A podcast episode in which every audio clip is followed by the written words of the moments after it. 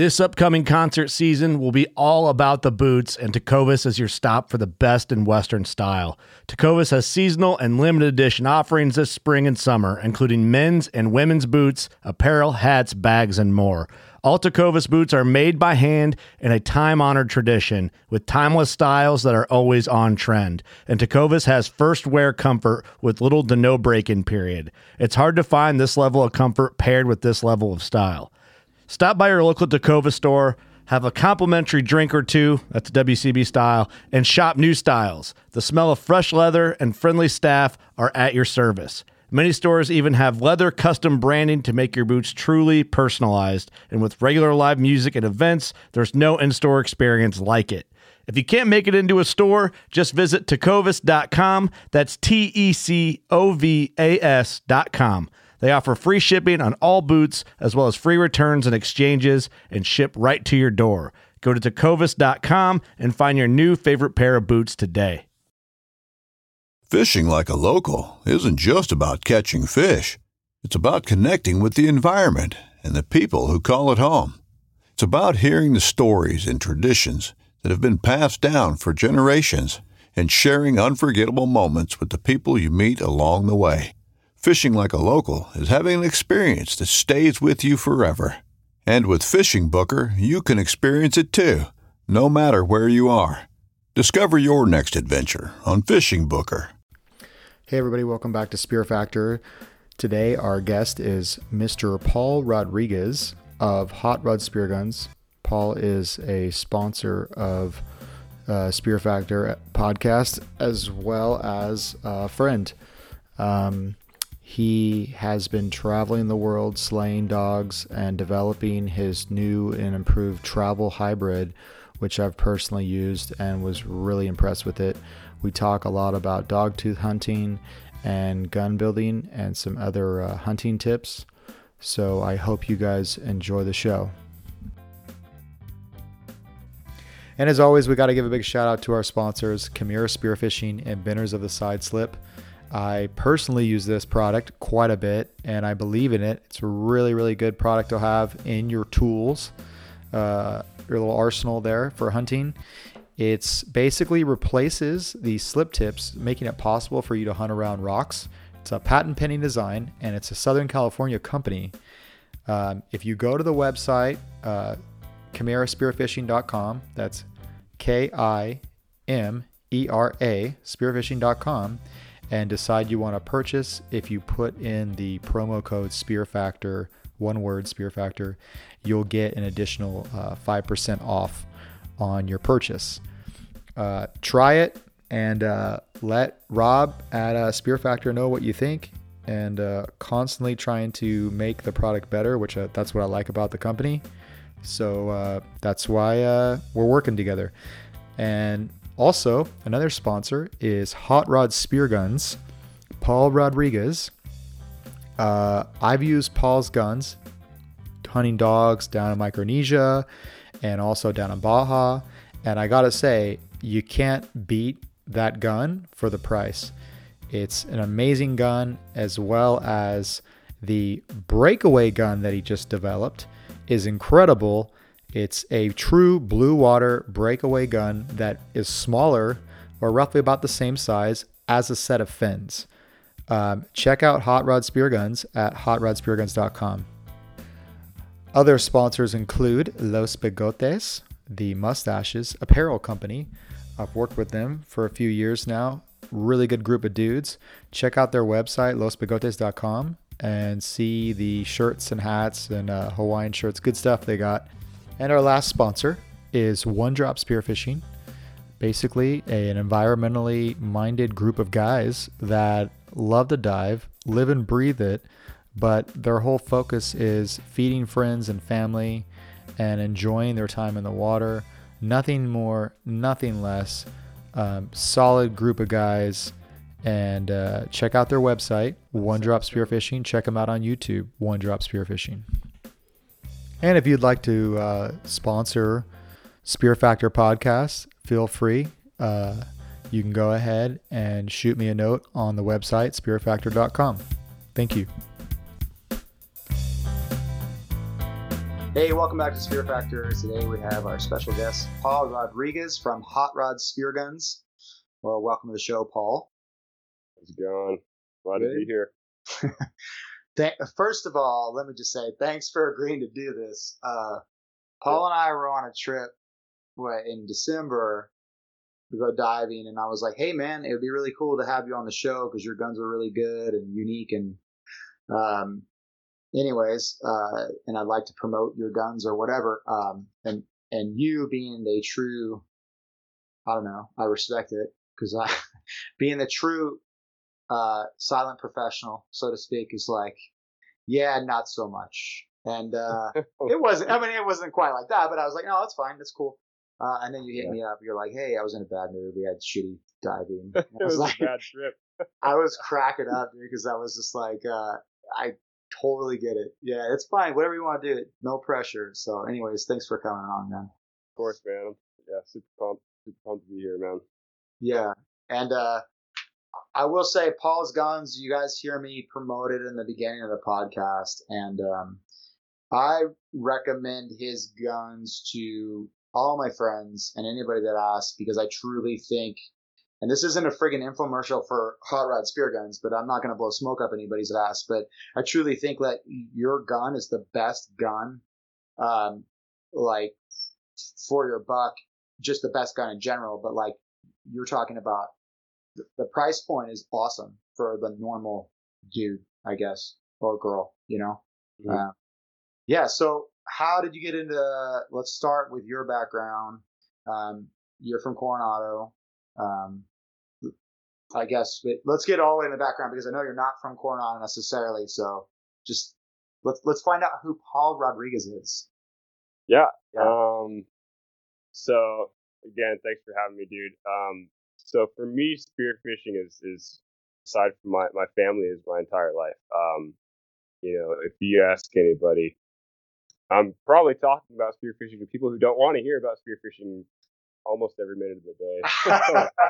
um, my my life revolves around my family and spearfishing. Essentially, my job is a side note at this point. Uh, I love my job, but it, I don't find as much joy in my job as I do spearfishing. And, and I, it started from a very young age. Um, I was a military brat, um, and I grew up. Fortunately, I grew up uh, around the water almost my entire life. So um, I, I, got into spearfishing in Hawaii when uh, we were on Oahu for about three years there. Uh, my dad had already had already started doing it. Um, and I was I was pretty young, man. I mean, I was I was only six years old, five years old, but um, my dad took me out, you know, when, when he thought it was right, and uh, I started with a three prong, the way that I think every spearo should start. Um, we can kind of get into like the aspect of of hunting and and fish sense, but um, I think that's what it teaches you. Uh, and then I kind of from there, you know, went back to California here and there. Uh, you know, my dad got stationed there, did a little bit of fishing in California. Went down to South America. Uh, did a little bit more there. Uh, I started, you know, I always I was building things. That's just how I grew up. I mean, I always was working with my hands, and uh, in middle school, I just started messing around with whatever scraps I could find. Started building guns. Wanted to test it out in the pool and take it in the water. And um, as I grew up, you know, I had more opportunity to to continue building. Uh, my dad, yeah, I pretty much attribute anything related to spearfishing and woodworking to him. He taught me from a young age, you know, how to how to do, um, you know, some woodworking, and then he taught me how to dive. So kind of the, the love for the both those things manifested together.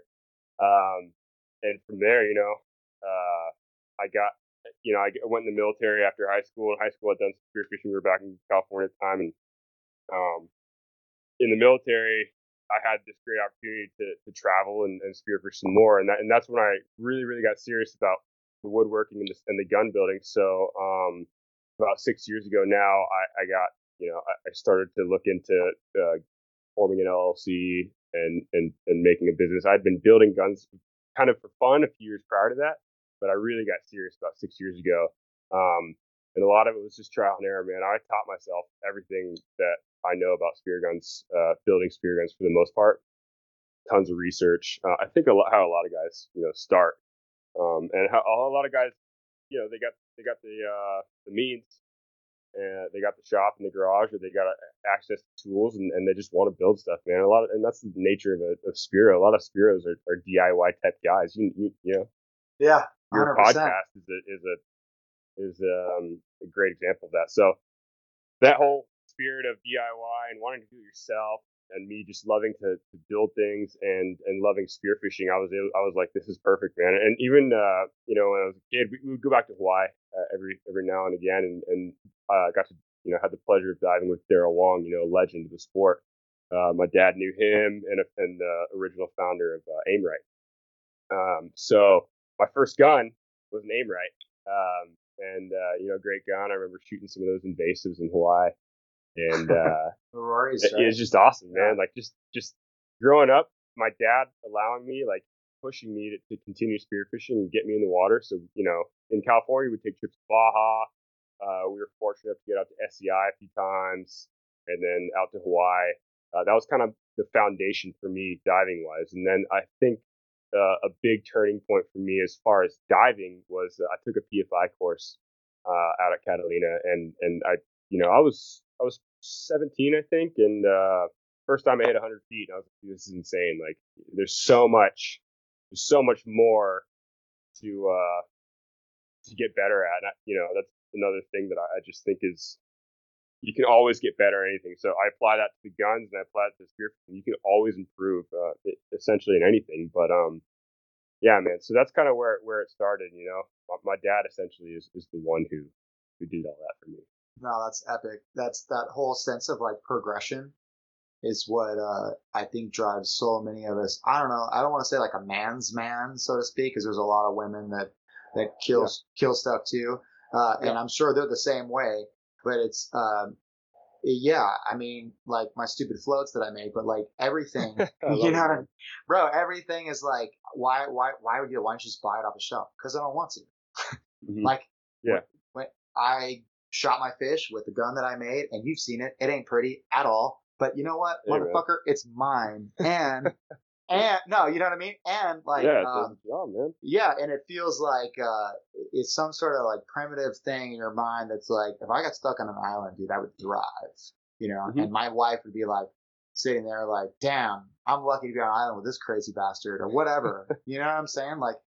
Absolutely. Yeah, so no, it's it's funny you just you say all that because like you were saying with the guns, right? A gun, a spear gun. You know, my friend Colin told me a long time ago, like probably I don't know, twenty years ago now. He's like, if if you have a two by four, a, a piece of wood with a straight track, it's gonna it's gonna shoot straight. Okay, just Yeah. get a straight track. There's not much to it. But now you're talking about like we're talking rollers and, Yeah. and travel guns and all this other stuff that like um uh why i don't know why just because we're just designed that way so many of us Yeah. are you know yeah Yeah. yeah and uh um oh, so let's talk a little bit about when you mentioned three prong though like getting a uh pole spear a three prong Yeah. like what what and you did mention um you know uh, uh hunting sense and all that stuff like is that Mhm. is that something that you experienced like can you kind of talk us through like your experience with it Yeah. So the way I view spearfishing, um, I kind of break it down into three main categories. I, I like to break it down into the free diving aspect, right? You got to be a good free diver if you want to, you know, shoot bigger fish, um, and and safety. Kind of, I would say safety, obviously, the the umbrella term over all of this. Um, so you got your free diving aspect of it, right? You want to you want to continuously improve as a free diver. So and, and it's not something that you should rush, but you, everybody's got a different learning curve. You know, um, you got guys that that are quick learners and can hit 100 feet after maybe a year of diving, dude, and then and they're doing it safely. Uh, and I think that comes down to the right coaching. Um, and then the the second aspect I would say is um, being able to mani- manipulate your weapon, the spear gun or whatever weapon you have. Um, I think that's it's the sad thing about the spearfishing community in my eyes right now is, is is a lot of guys skip straight to the gun and they don't have a really good background as far as how to handle it um, you know and then using the, the gun for the right job because i think that guns do have this range of um, you know fish that they can handle or you know uh, the environment they can handle. But every there's not one gun that can literally do everything, right? You can't have a a, a, hole gun that also shoots um, dogtooth tuna. You like you gotta you gotta have a you know an arsenal, but you, you also have to start the right way. So that's where the three prong comes in, and that also ties into the third section, which I would say is is your hunting your fish sense. Um, so fish sense, and I think this one's actually the most important. Um, I call it fish sense, but it's really just um, your ability to keep your heart rate down and your ability to uh, to read an animal and not scare it. So um, you know, you hear the you know these amazing divers like uh, Kurt Connell talking to you know be a turtle, um, and I think that aspect controlling yourself uh, as far as you know you don't want to upset the environment. You're there to take one fish and then you know go home and eat it. Uh, and then reading the fish as far as their behavior, right? So you're reading the bait fish. If you're doing blue water hunting, you're reading the bait fish and you're reading, you know, the mid layer fish, and then you, you you know when to dive, right? You just like it just turns into this like, okay, I'm gonna dive now because I think that this species is gonna be here at this time. It's just this. It's almost like this sixth sense, man. You have to just develop that over time, and I think that's actually the hardest.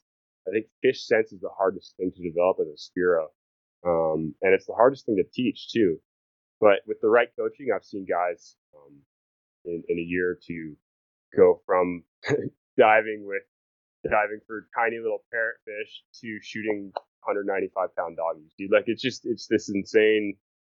It's a, that, that that learning curve. That It's almost So- like, uh, yeah, it's almost like Neo in like the Matrix, where you look down. no, seriously, when you look Yeah. down, right, and you see your Rainbow Runners, or you see like Blacksmith, or you see like, Mhm. oh, they're all up in this current, and there's a line right there, and it's like, I'm gonna watch that fish, and the minute they move this way, uh, first of all, like the first thing is like, okay, this is the fishy spot. If they're gonna be here, they're gonna be here.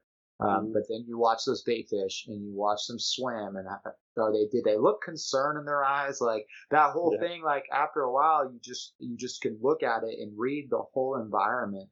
Mhm. Um, yeah, and like you said, that I mean, I guess it does take time, but if someone can mentor you and hint you, like, hey, you see that? That's what we're looking for, and then you you know, but like. Um, for me, I didn't really have too much of that. It was just like, just get in the water, dude, figure it out. And, um, Yeah. and it worked. It was cool. It was cool. It took a long time, but hey, I feel like you know much more well rounded, I guess. But um, the the one thing you mentioned though was gun choice, and I kind of want to talk about that too because um, you know I just did that little article around diving in the Merc, and like people ask what kind of gun do you use, and it's like, well, what kind of fish are you hunting? Like, um, you know, you see a seventy pound dog tooth, or excuse me, seventy pound white sea bass, uh, in five feet of viz. I don't need a 64 inch gun. You know, I need like literally like, and I, I, I talk about people like if you're hunting or like a kill house, like I know you're kind of like you're going to clear a room or something, you're going Yeah. to clear an area. You don't need a long rifle, like, you know, um, so depending on what you're going for, you might need a pistol version of a spear gun, or you might need a shotgun. So you need to have, you know, something maneuverable that you can put a hole into something that's big close. And uh, yeah, so can we talk a little bit about that, like, and then kind of tie that into what you have, what you, in your line Yeah. of guns? Yeah, Absolutely. So with uh I think the the endless search as a gun builder is to find that gun, right? To find the gun that does everything. I, don't who knows if we'll, if it'll ever be found, but um I think guys are on the right track as far as trying to build a gun that can do the most. Um, because you got your outliers, right? You got your hole guys, you got your guys who shooting holes all day long, uh, and they don't need a 120 to 130. And you got your guys that are pelagic hunters and they just love shooting big fish. Uh, and obviously you need something, you need some power there, right? So, um, when I talk to a guy, the first question I ask, if it's a, if it's a newer diver, um, the first question I ask is, is what's your target species? And the second question is, what's your environment? Those are the two questions I always ask because then I can gauge, all right, this guy needs, needs this gun. Um, so in that respect, uh, if I'm gonna, if I am gonna give a guy like all around gun, uh, it's still dependent on environment. So if I'm going to give a guy in California an all around gun, it's probably going to be something closer to a mid handle 110, 120, because you can get a 110 mid handle in some pretty tight spaces, but you can also shoot, you know, yellowtail and paddies and stuff like that, right? You got a little more maneuverability there. Um, if I'm talking to a guy who's who's you know fishing out in some remote islands in the Pacific, i am more likely to lean to a rear handle 120 uh, 130 because a lot of guys need a little more range. The fish are a lot more skittish. Um, that's another thing where the you know you got to gauge what the in clear water you got you got smart fish, especially in places like Hawaii and Guam where you got really good divers who can hit 120 feet for three and a half minutes. You you got to have some range. So um, that's that's kind of where I where I tend to lean uh, as far as um, gun choices and and uh, you know who's hunting with it. Yeah, and I think it goes much deeper even than that, where it's like uh, you're talking about like okay, hunt pelagics, and you need range, right, and something with power. But if you're taking a 20, 20, 25 foot shot on a yellowtail, it's going to need a totally different gun than taking a 20, 25 yeah. foot shot on a tuna, you yeah. know? And so like, um, yeah, I, I try to make a couple of guns work that I'm like, well, just recently I took a 63 inch rear handle out to shoot uh, three band to shoot with uh, sea bass, and the viz mm-hmm. was five feet, and the thing yeah. came so close to me, it was like I can't even shoot this thing until mm-hmm. it starts swimming away. Um, mm-hmm. Well, it wasn't five feet to begin with, but yeah, yeah, no, man, that's that's just a tough situation, and, and you almost you almost get this feel that the fish just they didn't know before you. You're in their environment, so uh, yeah, you take what you think is right, and you're almost always underprepared. So the best thing you can do is is prep Over, your gear. Yeah, over prepare. Yeah, I mean, you get every little meticulous detail matters. Um, you know, I like to recommend guys do some target practice. Um, if they're unfamiliar with, let's say a guy's like, hey man, I'm a pipe gun shooter, but I want to switch to wood gun and close track. I'm like, all right, man, it's gonna it's it's gonna shoot straight, but you, you should probably do one or two shots on on foam or something beforehand, just to um, or if you're chumming, man, shoot your chum, right? So yeah. I, I, I Oranges. have no with shooting one fish for, for chum, right? And, yeah. and uh, getting a practice run in. It's you know first dive of the day. Uh, if it's slow. If it's fast, you don't want you don't want to waste your shot on the chump. But uh, yeah, I, I recommend guys do a little bit of target practice. I mean, for my job, obviously you know my job. Uh, um, we practice on the range all the time, right? It, I think the same thing applies. Um, you know, you're going out to kill a target. Uh, you should you should be successful, and the way to ensure success is is to go out and practice. So, um, I think it's really important, man yeah, it's uh, you know, it's that whole like drill, drill, drill, drill, drill, so that it. I, I think that you know the biggest thing too that I come across is just confidence, and if you, it, for some reason, if if you doubt yourself one bit, when you bring that gun up, you're gonna wait a little extra, and you're going to shoot like shit because you're not really with a spear gun. You're not really even aiming it. You're bringing it up and firing, and it's like the mm. longer you aim it with those longer guns, that front end floats around, and yeah, yeah, yep. The confidence yeah, is man. everything. Yeah, and and that's you know that's where the, the the physics of the relationship between the wood and the ballast and the balance of the gun in relation to the salt water that you know that that plays heavily on that too. So that's that's where when you do invest in, in a, a higher end gun, you expect that, right? You should be able to point your gun out and it, sh- and it should feel like there's nothing there. It should feel weird. Um, and, and, uh, you know, my, my buddy JP talked to me the other day. He's like, man, I sent, uh, one of, one of our other guys a gun and, uh, he, he hit me up the other day and he's like, dude, it was crazy. Like, I just, I just, it felt weird. Like it, it should feel weird that you're pointing this gun out and it feel you should feel nothingness. It should feel light and light and airy, man. you know, that's it's that's yeah. that's what you're gonna get when you. That's what I like about the wood guns. You're able to control that. You have more control over how the gun acts in the water. So and that and that takes tons, maybe tons of time to research and develop, but uh, it's you know another important aspect about shooting a gun.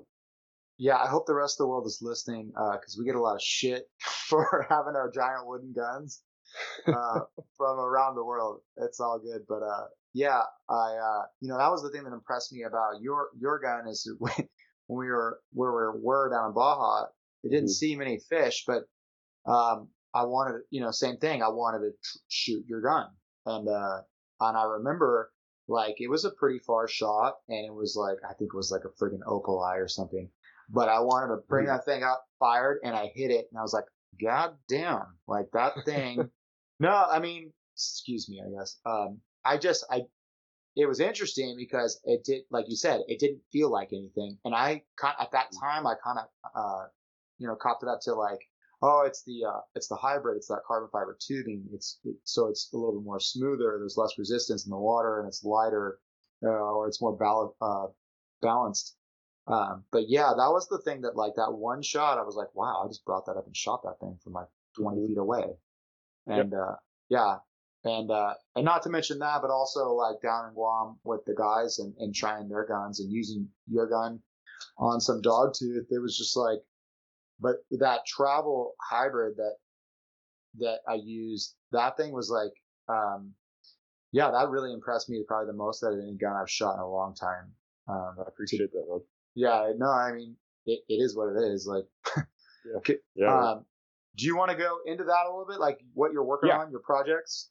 Yeah, so I guess I'll start out with the concept of a hybrid because I get a, I get tons of questions on why like why hybrid, man? Because some people hate the look, and that's fine. You know, everybody's got, got their preference, but um, why a hybrid? I, I grew up. Yeah, so after my Aimrite, my next gun was was a Daryl Wong. Um, which uh, I actually still own. It was a gift from my dad for graduating my pipeline. Um, and uh, I like Daryl, man. He's a good, he's a good dude, but uh, his guns are great. You know, he's got a great product. And uh, the the thing about a hybrid is you're you're melding the, the benefits of a of a pipe gun with the benefits of a wood gun if you do it right, in my opinion. So uh, the way I look at it is you want that maneuverability on the muzzle. With a wood gun, you can never ever get a piece of wood that thin safely, right? You're gonna bend the, the wood's gonna bend or break. It's it, with a with a carbon fiber or even an anodized aluminum tube, um, you get that maneuverability, which you noticed on on the travel hybrid there. And the other thing, and this is the way I approach my hybrid specifically, is I like to beef up that wood area. And the reason I like to beef it up is because um, you're adding, you have to add weight, right? You add wood, you add weight, like you have to. So what that weight does, uh, not only does it ballast, but adding weight to the gun um, is a counter to the recoil, right? So the hybrid, a lot of guys complain, "Oh man, my hybrid, uh, yeah, I like it, but it it it punches so hard, dude." So when I initially started building them, I was like, I need to, I need to, um, I need to figure out a way to, to get more weight in the gun. So uh, just fatten up the back stock, you know, add some weight. And uh, with those with three 9 16 bands, and uh, we can get into the, the difference, you know, with 9 16s, 5 8s, um, or 14 mil, 16 mil for, for our uh, Euro friends.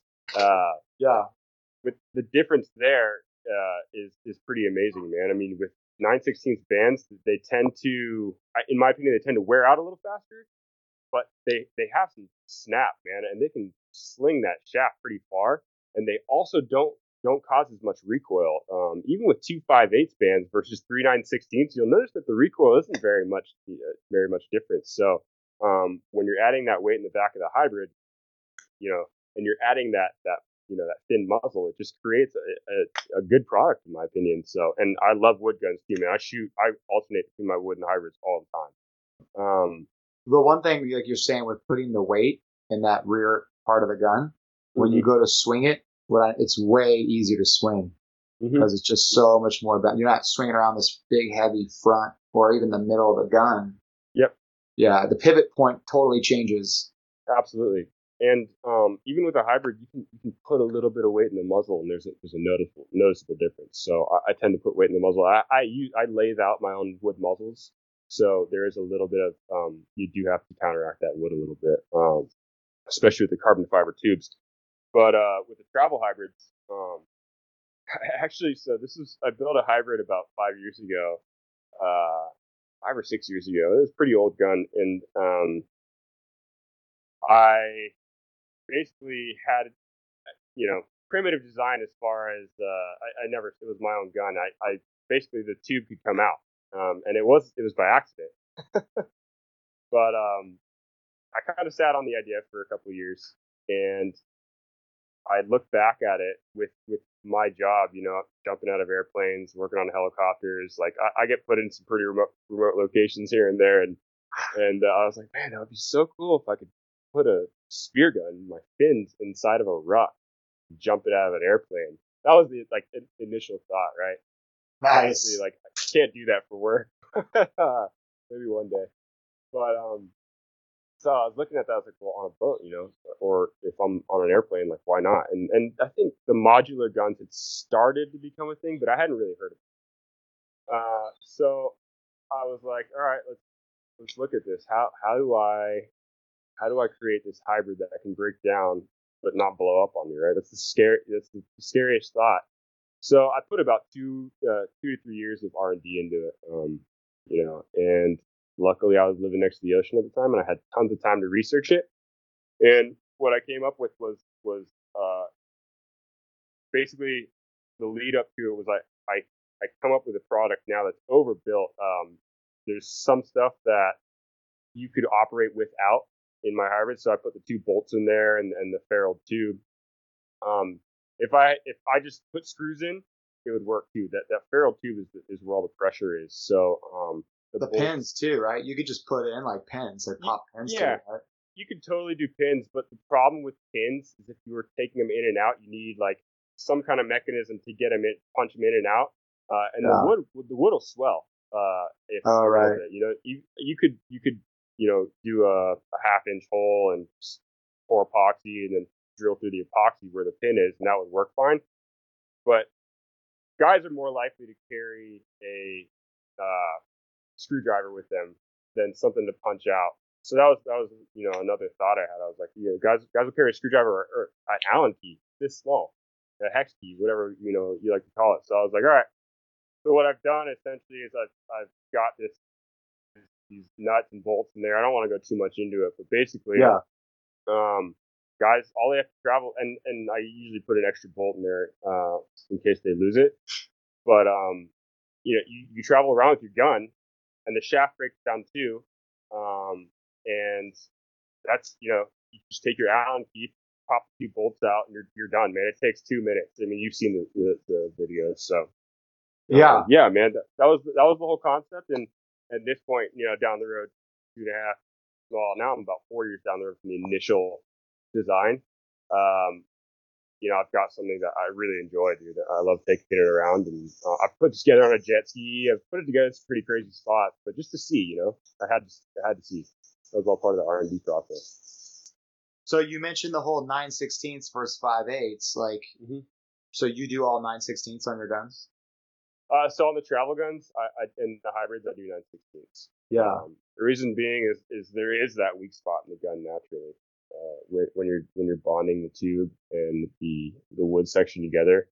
Granted, I've never had a gun malfunction that way um, because it's it's just overbuilt. I didn't you know I didn't even want to mess. I didn't want to entertain that. So um, the joint on both the regular hybrid, the non-travel version, the uh, and the travel version is is a pretty.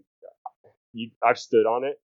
yeah. I've, so you can and it's there's like barely it, when I stand on, it's like almost no flexion still. It's a pretty tight joint, um, and it's and it's all about the carbon fiber joint, man. Um, it's uh, that that took a lot of work to, to, figure out, you know, how to get the tube in there, and I mean that's that that takes so the, the, the travel guns take a lot of extra time to build.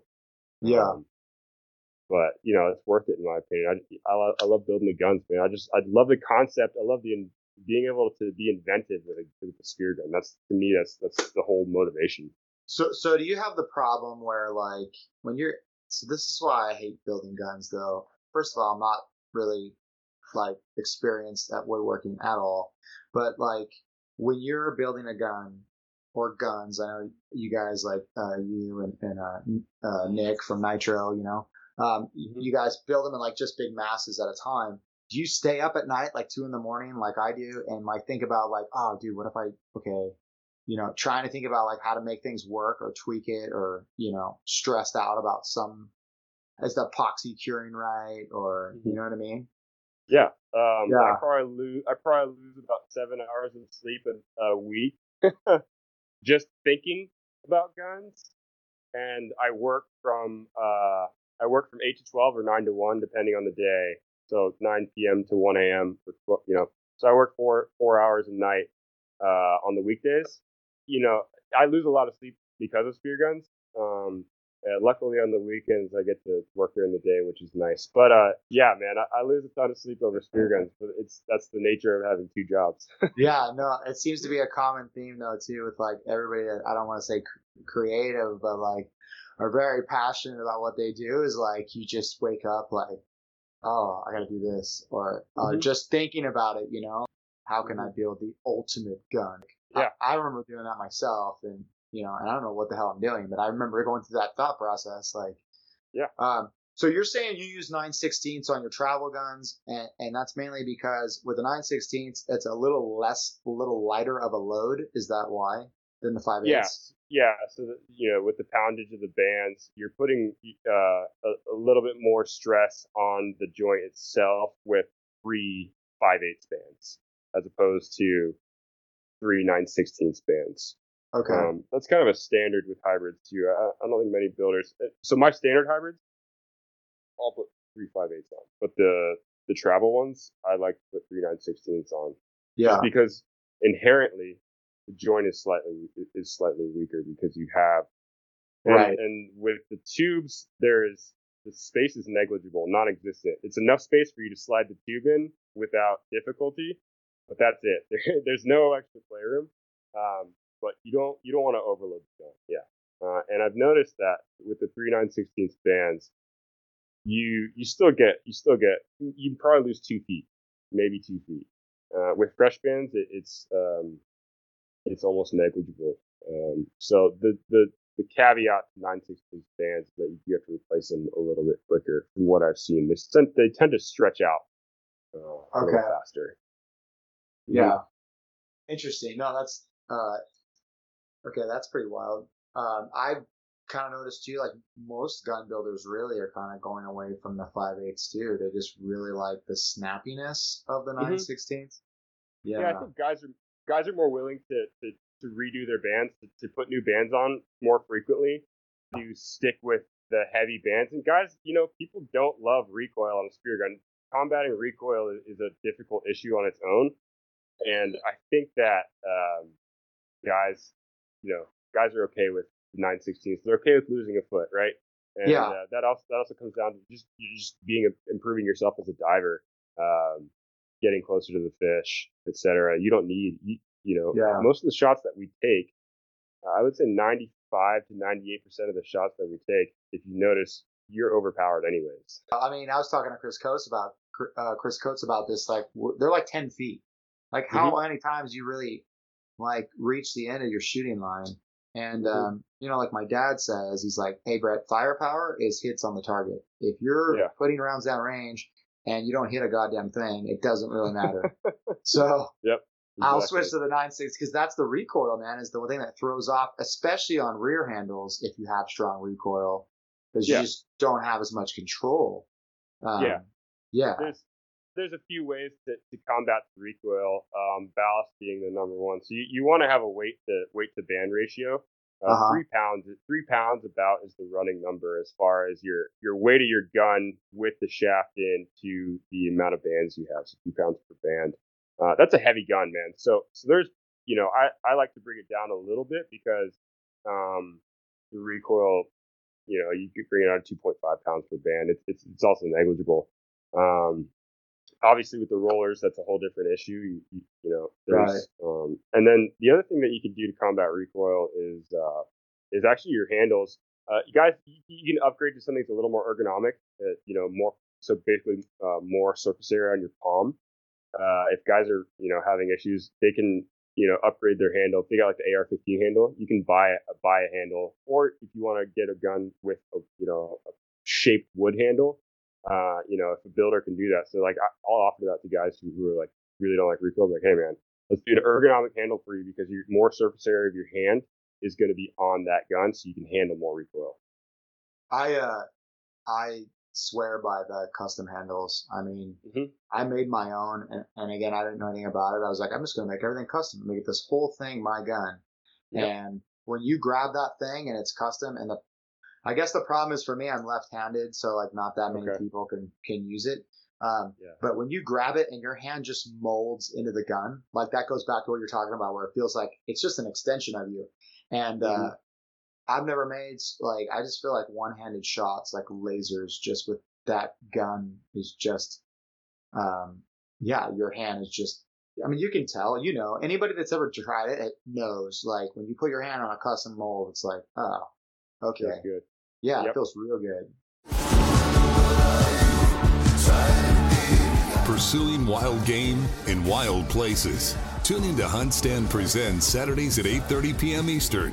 Waypoint TV, the destination for outdoor entertainment. Yeah, Yeah, with the challenge, the challenge for gun builders, find something that's ergonomic yet applies to more than first AR-15. Um, you can, if you're a lefty, you can buy a lefty ergonomic style handle, right? So uh, my approach to gun building is, is you want to make as much of that gun modular as you can, right? So um, I like to use the, you know, where you can tie the wishbones in and replace bands as you go uh, the replaceable handle, uh, and that obviously applies to uh, then the modular portion obviously applies to the travel guns. There's just you know as much as you can manipulate to make the gun personalized, um, and that's you know that's that's to me the difference between getting a wood gun and getting a pipe gun because that's where having five different types of guns or six different types of guns in your inventory, you can cater to people's needs. Um, so you know, you got a guy who's like, "Hey, I do some blue water, I do a lot of reef hunting." Well, I'm like, "All right, man, let's let's get you a, a slightly beefed up wood gun that can handle you know what you want." right. So, um, we talked about travel guns. Let's get into Paul, the the diver. like, where where what is your goals this year? I know, like, um, do you mind telling everybody your current situation where you are? Yeah. yeah, Yeah. So so you know, in the military, I don't choose where I, where I go. Um, I'm I'm in South Georgia, but I'm I'm close to the coast, It's close enough to go fish every once in a while. Uh, you know, family life and working two jobs has me pretty busy, so fishing has gone down of late, uh, sadly. But uh, I still get to kind of get my fix with the with the spear guns. Um, and uh, I would say desires as far as next spearfishing trip. Well, man, I'd like to explore Florida just because it's spot in, in the U.S. Uh, has great diving, and I haven't I haven't had a, too much of an opportunity. I've dove Florida a few times. Uh, I've dove the Keys, I've dove the Gulf, but and I've dove the Atlantic side, and, and they all got something different to offer. So I'm excited to just explore that portion of the U.S. Um, it, you know, I think that a, a good spearo should should if he can broaden his inventory as far as places traveled. You know, uh, Yeah. In the future, I, I think that there's some there's some uh, epic trips to be had uh, halfway around the world. Uh, I think I'd really like to get out to Africa again and spearfish. Man, that, that place is just it's awesome. W- w- yeah, we talked about that. Uh, Yeah. Not going to mention anywhere specific, but holy shit, Yeah, that was insane. That was Yeah, absolutely dude. insane.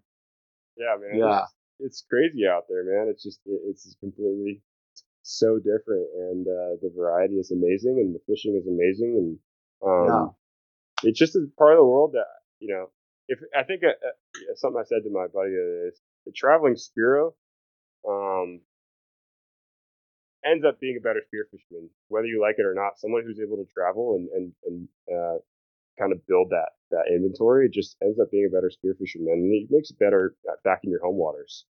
So Yeah, I, I thought the same thing. Um, you know, traveling, if you can go to places and learn and adapt, and then um, it makes you way more diverse, but then also you can see common denominators throughout the world and also learn like multiple, you know, if you, let's just say, for example, if you hunt yellowtail here and then you go to Japan or you go somewhere else like Kingfish or whatever, and even if you go from the Sea of Cortez side to the Pacific side, it doesn't necessarily mean those fish are going to act the same way at all. Like those fish could be like, you know, wiggling your fingers might work on the Pacific side, and it's not going to do anything on the um, on the uh, Sea of Cortez side.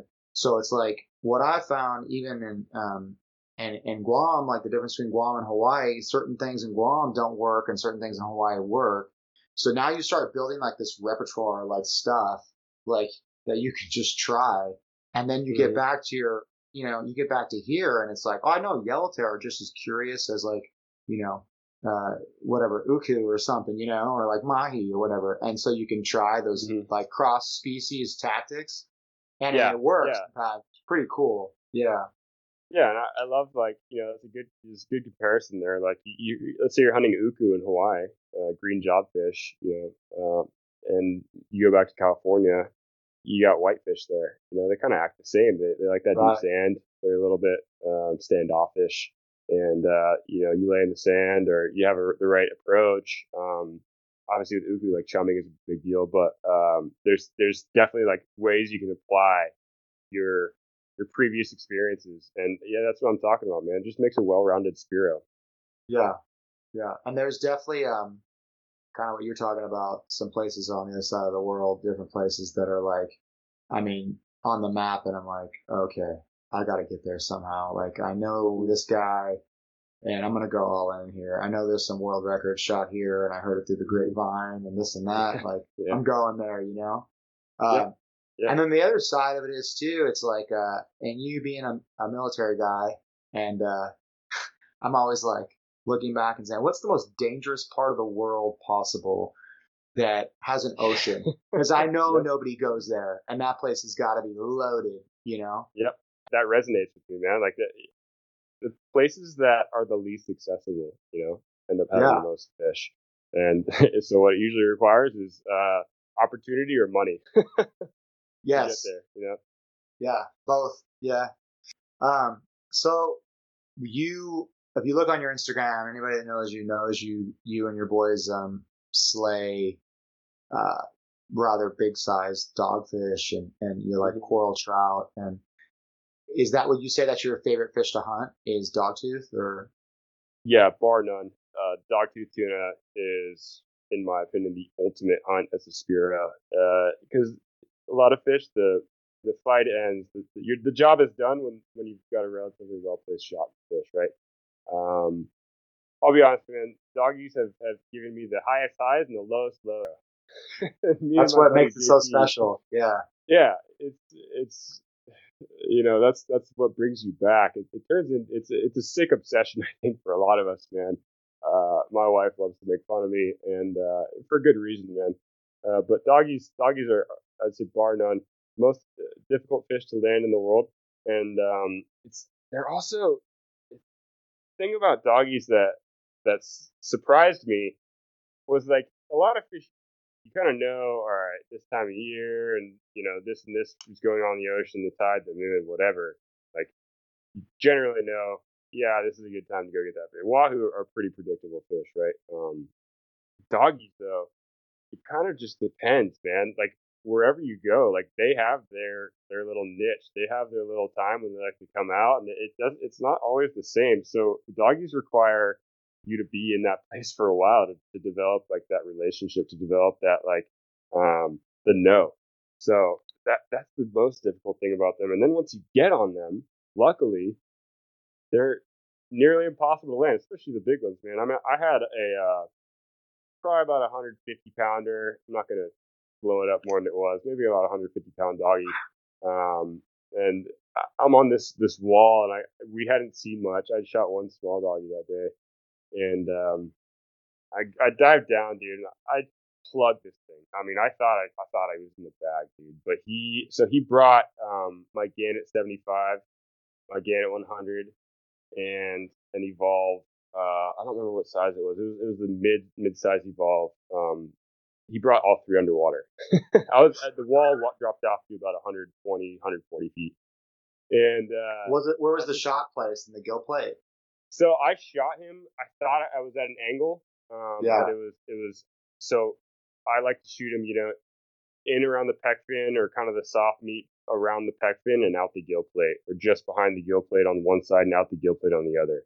And um, I think my shot was probably too yeah you know perpendicular. So I think what I did is I shot him just above the uh, the pec fin, above the spine, and it went straight out. You know, the the shaft uh, it wasn't a far shot. You know, we were talking about the, the close shots. It was, it was, I had my my big my big Betty that uh, water ballasted uh, gun, and I just absolutely blasted this thing. I watched this doggy bring down three floats, and he came back up for a sec, was still on, and then I watched him saw himself in half.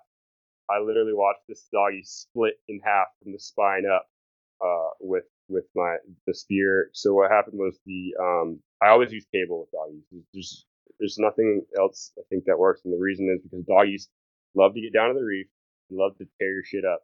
Aussie Rewline's great, but uh, for blue water and for reef on smaller fish. But if you put an Aussie Reline on the reef, eventually a big doggy like that's just gonna shred it.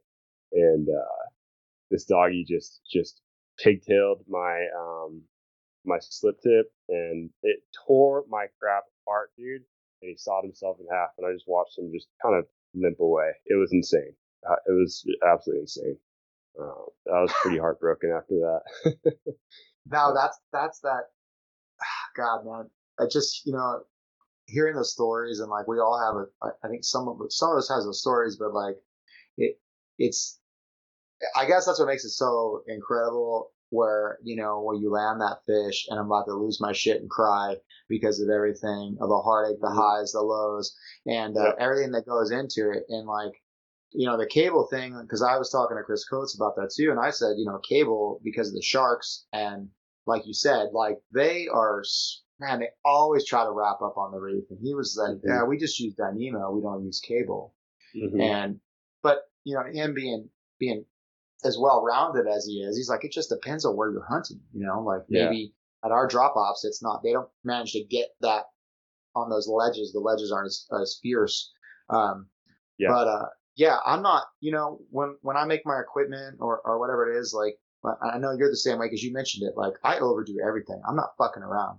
Yeah. Because if a whale swims in front of me, you know, a whale, let's let me say, a whale of a, of a, uh, of a yeah. blue of a bluefin or something, I'm blasting yeah. that thing, and I know yeah. that my equipment's gonna hold up. And and Brandon Waller's kind of said the same thing because that's why he custom rigs all stuff because of that. But more importantly, like you're saying, the shot placement and like yeah, and on this show a lot I've talked to guys and and the the the, the the tuna gets brought up the most, like the dog tooth, and I'm sure yeah. people that haven't had a chance to travel, um, you know, they're probably like, I can't relate to this shit.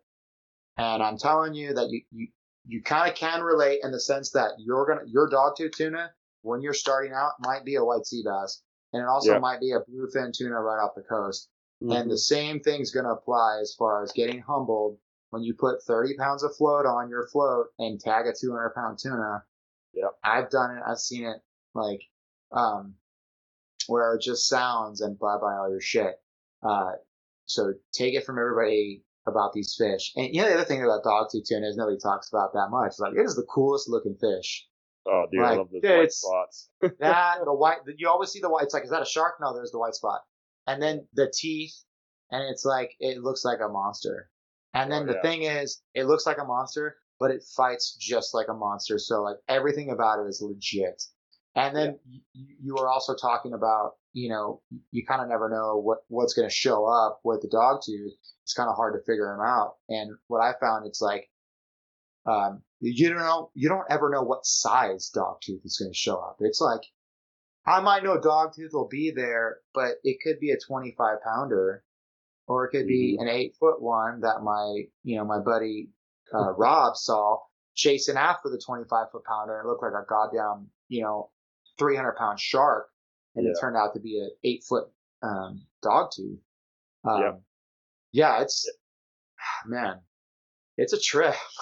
Dude, yeah, they're they're uh they're impressive fish, man. I mean, just you see them, you know, you know when they're big, when they're dark and they waddle. Like, I always we always say that. I mean, you know, buddies, it's just like you see that waddle, you see that submarine, dude. And a lot of times they're doing that flyby, uh, those big ones, the smart ones, and and uh, oftentimes you're ill prepared when that big one swims up, or they're smart enough to just check you out and bail. Uh, and you know, you just you can never, yeah, you, you're right. You, you never know what you're gonna see. You can never be too ready. Um, you know, you just hope that you are when the time comes. Uh, obviously that applies to, to any fish. Um, but with doggies, it really is something special. Uh, I had a, uh, so, uh, another funny story about doggies. I had a, I had an epic day, man. I, I shot, um, so 50 pounder, 50 pound doggy. Uh, it was a really good day. It was just going off. I mean, I probably saw three or 400 doggies that day, maybe more. And, uh, my buddy goes down and he actually misses a, a long shot on a, probably a one, 140, 150. It was a good sized doggy. And, uh, I, and these two other ones cruised by and I, I just reloaded. Uh, I just, I just shot a pretty big amberjack. So I had, I had an amberjack and a, and a good sized doggy in the boat. And these two swim down deep, right? Um, 100, uh, uh, this one was 111 pounds. Uh, at that time, it was my biggest doggy. Stoned him. You know, I'm feeling good. Taking it. So uh, we had a, our buddy is a photographer, so he, he had an underwater setup. Get in the water, uh, taking a picture with the, the camera, and I'm, I have all these pictures, and he's taking the pictures, and I'm just, you know, doing all, all the stupid poses with the doggy. And, uh, 50 wahoo, school wahoo swims up behind us. So this day was just going off, dude. There were fish everywhere. And, uh, I'm like, toss me a gun. So that all of our guns were all shit show on the boat. Luckily, there was a real gun. Uh, and, uh, I got a relatively long shot off on, on uh, this 40, 40 or 50 pound wahoo.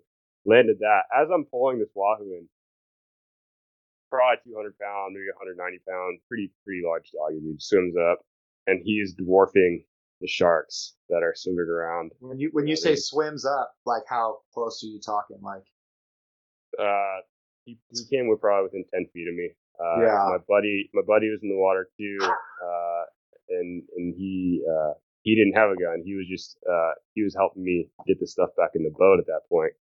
And this this 200 pounder just comes circling up from the bottom, and I just, I all we could do was stare at it, man. It was awesome. Like it was, it was just like this hilarious thing where I had such a good day, I couldn't complain, right? But my buddy hadn't shot anything that day. He was, he was being, he, he missed that one earlier, and um, just you know, he didn't get another opportunity, and uh, we're just both staring at this 200 pound doggy dude just dwarfing all the sharks around us, and uh, So cool. just Yeah. laughing, man. Like it's crazy. Uh, that's, but that's that's kind of what I appreciate about it too, man. Like. You know, you got to know when you're satisfied. You got to know when you're done. you know, it's about Yeah. being in the presence of the whole thing, right? Like, Yeah. it's it's not necessarily like you said. Uh, I was talking about this the other day, or thinking about it, or whatever. Just you know, and I was diving and I saw uh, like four white sea bass or whatever, and uh, one of them I just because he was so close, I just kind of put my gun, tucked it in, and I just kind of swam with him. Because Yeah. it's the first white sea bass I've seen in years. Because I just have been, I was deployed or whatever. So I was like, okay, cool. Uh, and I just like I came home with kind of a grin on my face, and my wife's like, "How did you see one?" I'm like, "Yeah, I saw four. She's like, "Did you get one?" I'm like, "No." No. I go, "You know what? I don't even give a shit." Like it was pretty cool, you know. Yeah. And uh, yeah, those just yeah. you know the doggy's big when the sharks kind of veer out of the way. Like Mm-hmm. I've seen it, like when you shoot a big dog and the sharks just bolt, and you're like, Mhm. "Oh, you're supposed to be going for the fish. No, you don't want any part of it." Like, okay, Yeah. yeah. yeah, man. You know, when you got like a couple sharks around, maybe it's not too sharky, and you, just see all these all these little sharks. You're like, I'm not trying to eat that dude right now. Yeah, you know? yeah. Oh, man, I love that stuff. I That's mean, there are sharks that don't give a shit, but uh, as far as some of them, like I've definitely seen like the majority of them, like just bug out as soon as you shoot it. Yeah, Yeah, um, that- that's that's a good feeling too, because you're like, all right, I got something big on the line. you, Yeah. you know, you may you may approach it, take your shot, and not even know what you just shot. Like you're like, I think I know how big that is, and and then you know the nice thing about doggies is a lot of times, you know, they they end up wet. They're just they're thick, man. You know, and it's clear those- water. You know, Yeah. you get those you get some long and skinny ones I, it's funny like there's this like there's like a couple uh, male or female maybe the fatter ones like there's ones that Pre-spawn out and there's ones that are really long and they're lighter colored i've noticed and then you got ones that have like the big eyes or the small eyes and the big teeth the small teeth like i just um yeah it's crazy. For us like with the doggies we were shooting we noticed that in our area of the world that the, the ones with the big teeth uh and the small eye were the the big boys like the ones that got up past 200 pounds uh, or close to that were generally small eye, big teeth, dark color. Like, the, and then the ones that were kind of longer and and lighter gray were usually the the smaller ones with the the tiny teeth. But um, it could go both ways, man. Just you try to figure the fish out, you end up you know realizing you know nothing at the end of the day. yeah, it's all theory, right? It's, it's all, all theory, man. It's all It's theory, like if yeah. you look at if you look at people, right? Like yeah, people like to go to uh, In-N-Out, okay, but there are those random weirdos that don't like to go to In-N-Out or whatever, dude. You know what I mean? Like, I yeah. mean, I don't want to wait in that line, but I mean, there's a lot of people that don't like certain. So those, I'm sure yeah. that happens in the animal kingdom as well. Hey, so what tips do you have? Like, so this this happened to us more often than not with the big dog, seeing him at depth, just cruise mm-hmm. by, wanting mm-hmm. no part of anything. Did you have any tips as far as getting them to stay around, other than like uh, I mean, flash, flashers are your friend, man. Yeah, flashers and current are, are probably the two uh, most common, you know, common denominators as far as doggies went for us. If you don't, if you don't have current, if you don't got bait, might might as well just kind of look at another area if you can. Um, and then yeah, to get them to stick around. Most of the time, man, if, if they're not going to stick around, they're not going to stick around. Uh, you know, they got that big for a reason. But but I have noticed that um, you got a good flasher set up. Trash flash is great, man. Something that works for your environment. You know, uh, you want to get like if you're if you're gonna be hunting doggies, you should be looking for current, and you should be dr- putting some weight on the end of your flasher. Like you need to have some weight, right? Because because if you flasher sideways in the water, you got you know 60 feet of mono out on your flasher, but it's sitting like this sideways in the water. You're not doing yourself any good. You gotta get uh, you gotta get those flashers in the right uh, column in the water. So I would say those are the two biggest things. Uh, chum, I've seen chum work as far as getting them off the bottom. You got doggies that are sitting at 150 or 120 feet.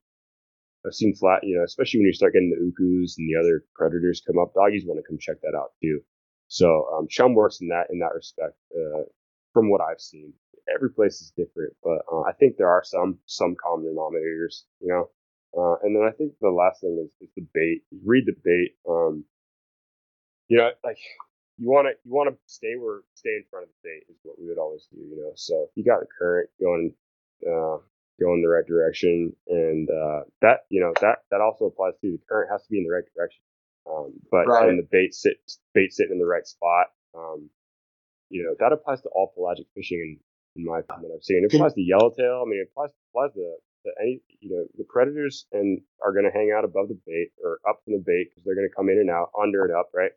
Um, and, and the bait are going to sit in their, their spot and just do what bait do. So if you can read the bait, and that, that kind of applies to that, that fish sense thing. Um, can you explain that a little bit though, as far as when you say the current going the right way? Like, say if you have it set up where you have like a high spot, mm-hmm. and, uh, or a reef, or yeah, yeah, kelp head, whatever.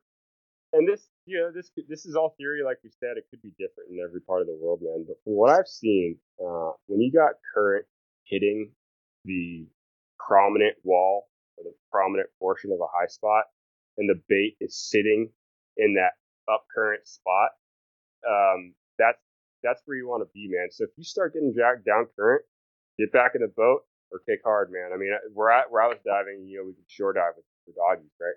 Um, and I think a lot of places in the world you can. Obviously, you got to be you got to have buddies who can handle that, and and uh, you gotta you gotta know your waters. So that takes a lot of research, a lot of time. But um, if you can if you can kick up current, hip current, man, that's I'd take guys out to go get doggies all the time. And and if they weren't a strong swimmer, we were resetting the boat a lot more. If I had a strong swimmer with me, and you know, you don't want to work yourself too hard and give yourself shitty dives. But um, if you can navigate that, then that that's where you want to sit, man. Right up up the bait, right up current, and that's and if you can get a drop where you're putting the doggies, so you're keeping those flashers in between you and the doggies is ideal. And you're also sitting up current of the doggy, dude. You're floating to them. You know, you're acting like that sea turtle. You're floating to that doggy. So that's that's the advice I would give to anybody who's trying to get into it. Like, you, you, you have to you have to navigate that current. Uh, right. You're getting pushed down, man. You, they're not going to come with you. They're going to stay up there. So yeah. That was the uh, very first experience ever going offshore uh, when I was down in the uh, Indo Pacific there. Uh, yep. Literally floating in, drop everything in, jump in, throw the float lines out, uh, Yep. throw the flasher out, and then throw my shit on, get in the water, look at the flasher, there's a dog tooth on it. And we're just Mhm. floating up before we even got to the shelf. And Yep. then you hit the shelf, and then there's rainbows, but there's also like four. Looking back now, I didn't know any better, but those were probably like, uh, maybe the guys would disagree with me, but I look like they were like anywhere from 70, 80 pound. They were some, Yeah. you know, 50 Healthy, and up yeah. yeah, healthy dogs, and like, um, you know, uh, you know, again, it, there's that learning curve, and nobody should be embarrassed by it. So this is why we're putting this information out for people to learn from it, so you don't have to like lose fish or wound fish. But, um, I mean, shit, we had going after them with mono, you know, as soon as they hit, oh, okay, lesson learned, you know. Yeah. Uh, we had a lot of those, and um, but uh, yeah, my very first experience was just that. It just worked out that we were like, okay, we're just gonna follow the principle, go up current. We're gonna go in the blue Mhm. water and drift up on the shelf. We'll see what happens. And sure enough, Yeah. there they were. You know. Um, yeah, and you yeah. know that like the good thing about that that um that maneuver of diving is that applies to, to, to all pelagic fishing. Like i- Right. if you if you're in the right spot in the current, if you're in that sweet spot, man, uh, you're gonna you're gonna see more more pelagic fish. So what we would like to do, um, if it was the right time of year, man, you could have wahoos, you know, a couple hundred meters further up. So you know, wahoo like their like their depth. So we would have wahoos that were, um, that were you know in 400 feet of water, but it was such a steep drop off that 400 feet was only a couple hundred you know a couple hundred yards from the wall. Dude, put us in where the wahoo are. If we see one, we'll shoot one. And if we don't, we still gotta, you know, we're just trying to maximize uh, Yeah, the- how many fish we're gonna see. we did the exact same thing, and you can Yeah. literally set your depth by what fish you saw first. It was like, oh, there's the wahoo. Oh, Yeah. there's the rain. Oh, there's the mahi. There's the rainbow. Oh, there's Yep. the dogtooth. Exactly. Um, yeah, when you're seeing all three of those species at the same time, you know, obviously this applies to certain parts of the world. Like when you're seeing all three of those species at, the, at a certain time, and they're all there, you know you're doing the right thing. Um, and that's and you know it's going to be a good day. Like, yeah, yeah, you know, the first time you drop in, if you see like rainbows and you start, you're like, okay, it's on. Like, yeah, that's what we found. Like, don't even waste your time if you're not seeing them. Just leave. yeah, man. Yeah, rainbows. Rainbows are like, it's like such a good feeling when you see a nice school of rainbows just darting around. Like you know you're you know you're in the right spot. Um, Right. and it's it's funny because like it's a good sign, but it's not all like that thing about doggies, man. Like just not always there. Um, and it, it's such a heartbreaker when you just got some days you'll just have just so much bait action. You'll have like you will have good current, um, and and maybe you won't see them, dude. And that's that's the that's the other thing about doggies, man. You just like it's all still exploratory. Um, with a lot of the fish that like you sh- you're in California shooting yellowtail, you know what time of year, you know they're gonna be there. Like it's, Right. Like it's, yeah, it's it's gonna happen. So But as far as where we're hunting and uh, the fish we're hunting for, like you said, it's pretty damn new. Not that many people have done it in these certain regions.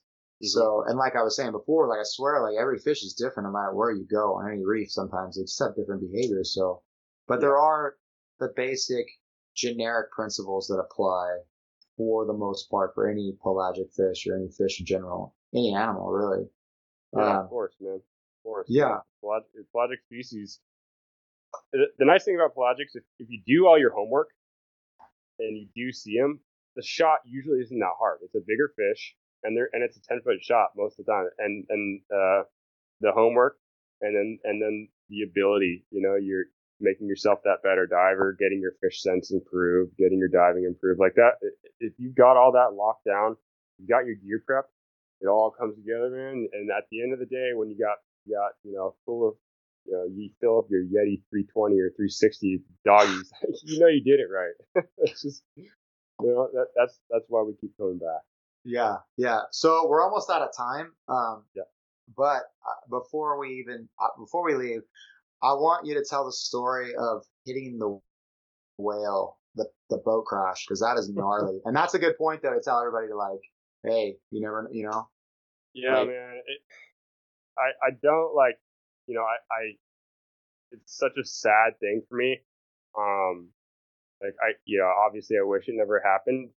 You learn from your mistakes. So yeah, uh, we we did our run. Um, we had gone pretty far that day, over 100 miles total was the trip. Right, um, I'm within a mile of the marina, and uh, it is whale season, but uh, it's kind of the start of whale season. We hadn't we hadn't seen many uh, whales that day, anyways. We kind of heard them uh, out of their spot, but um, early on in the season. So I'm driving the boat in.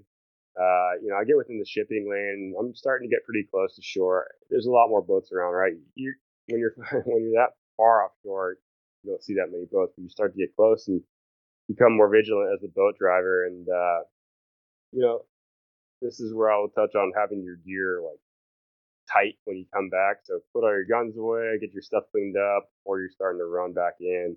Uh, this this came in big because uh, I'm, I'm you know I'm running I'm, I'm at 35 knots, so I'm going pretty fast, and uh, luckily this is it's an older whaler that I'm that I'm driving. Uh, we got twin uh, twin 225s on it, so we we got some push, but uh, going fast, man, and this this whale just pops his dorsal, probably less than 20 yards from the boat, man, maybe even less than that. It was just so fast, and uh, I'm looking left to right you know, I'm seeing boats and, you know, I'm picking my route and, and I look back forward and that's when he pops up. I had, I basically put my hands on the throttle and, uh, that was, so I, uh, and right then is when I hit it, you know, I couldn't pull, I didn't even have enough time to pull back. Um, uh, luckily, you know, this whale wasn't any higher in the water. Uh, if he had been higher, I probably would have died. Uh, just, just how fast I was going. Uh, but what happened was I hit the whale, we ramped off. I bet the skeg on the, uh, on the starboard side engine, and uh, the impeller got all messed up too. The the port side engine cleared the whale. We we uh, the the metal line keel basically ramped up the whale, and I just I feel horrible, man. this is no, I know, yeah, this happens, happens right? This happens. Yeah, uh, guys hit turtles, guys hit dolphins. Dolphins not so much, but guys hit. You know, I was talking to some buddies from Hawaii, and they're you know, like, yeah, dude, we hit turtles sometimes. It, it's so unfortunate. Um, anyway, so ramp off this whale and I, I hit the uh, T top. It's, it's, just all stainless steel, and uh, I get knocked out. And I come to, my buddies are over me. Like, dude, you all right? And I'm like, oh, my first question was, I'm like trying to breathe because I got the wind knocked out of me too. I'm like, is the is the boat okay? And uh, I'm just looking down. I'm on all fours at this point. I'm looking down, and there's just a pool of blood uh, under my face uh, and uh, so so luckily, you know, I work in the I work I'm a medical, professional, but uh, so I, got, I went I went to work that night. Um, come to find out, I got a concussion, and uh, I had to get so my buddy stitched me up that night too. Uh, you know, went to work, all you know, all messed up. I was I was dazed. I have a pretty funny picture. Whole face is swollen. Uh, my nose, um, I basically I don't I I think I broke my nose. I never actually got a diagnosis on it, but um, the car it was all crackling in there for a few weeks, the cartilage and stuff. And uh, my lip, so my tooth went through my lip on the bottom side, and so that's where I had to get stitches. Uh, and um, you know, the whale. I don't know what happened to the whale. I, would like to imagine that it was fine. We kind of ramped it. We didn't like crash into it. Uh, I didn't really see like too much blood in the water. I think there was a little bit, but um, yeah, man, it's just a super unfortunate event. And, uh, you know, we fixed the boat up luckily and, and, you know, got back to the dock behind, man, it was just such a scary thing. So every time I ran the boat after that, dude, I was just like, yeah, on the throttles.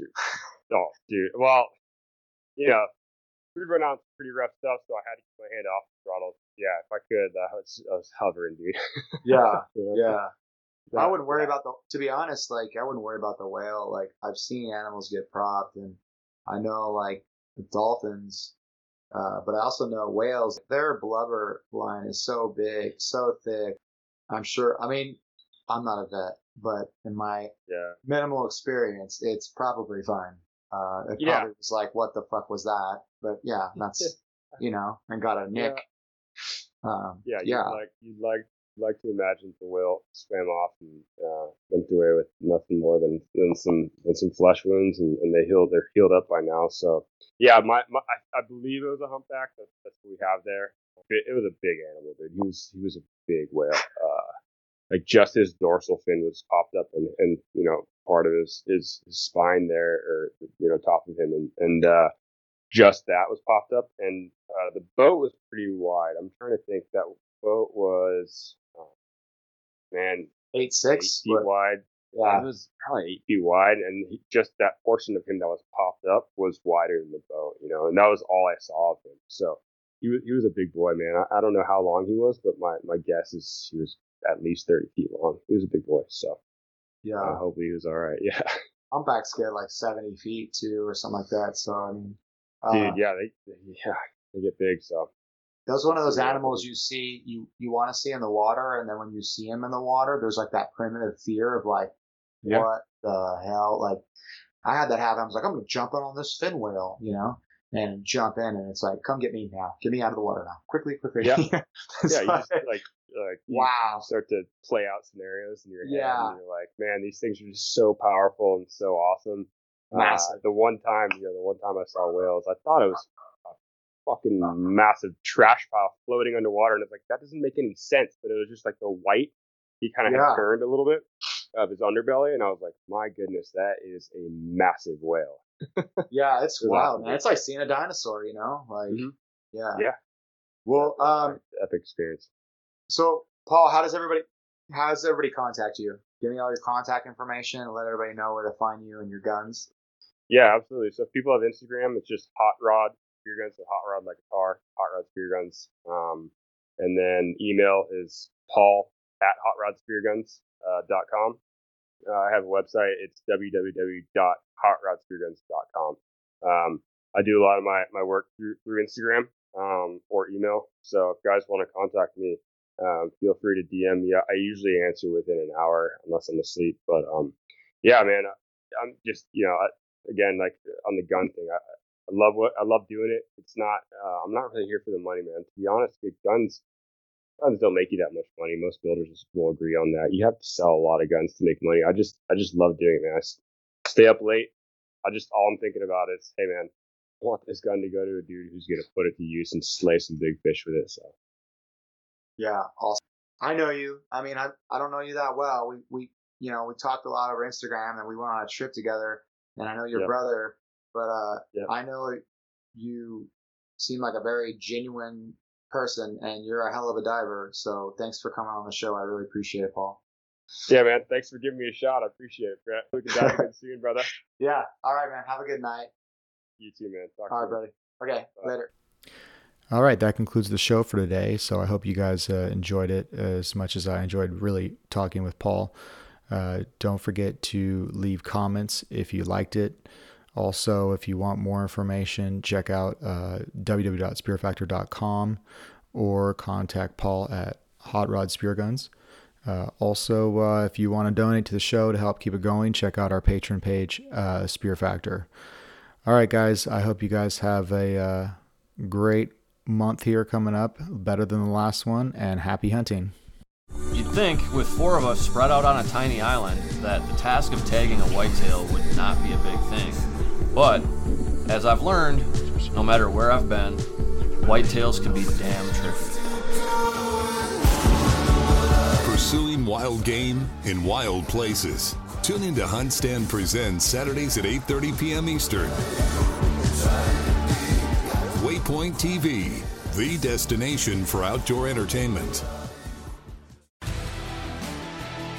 Spend your Saturdays with life on the water. Join Captain Brandon Simmons for fishing, diving, travel, and so much more. You want to succeed. You want to fish. You want to be one of the greatest. Oh, look at that thing, dude.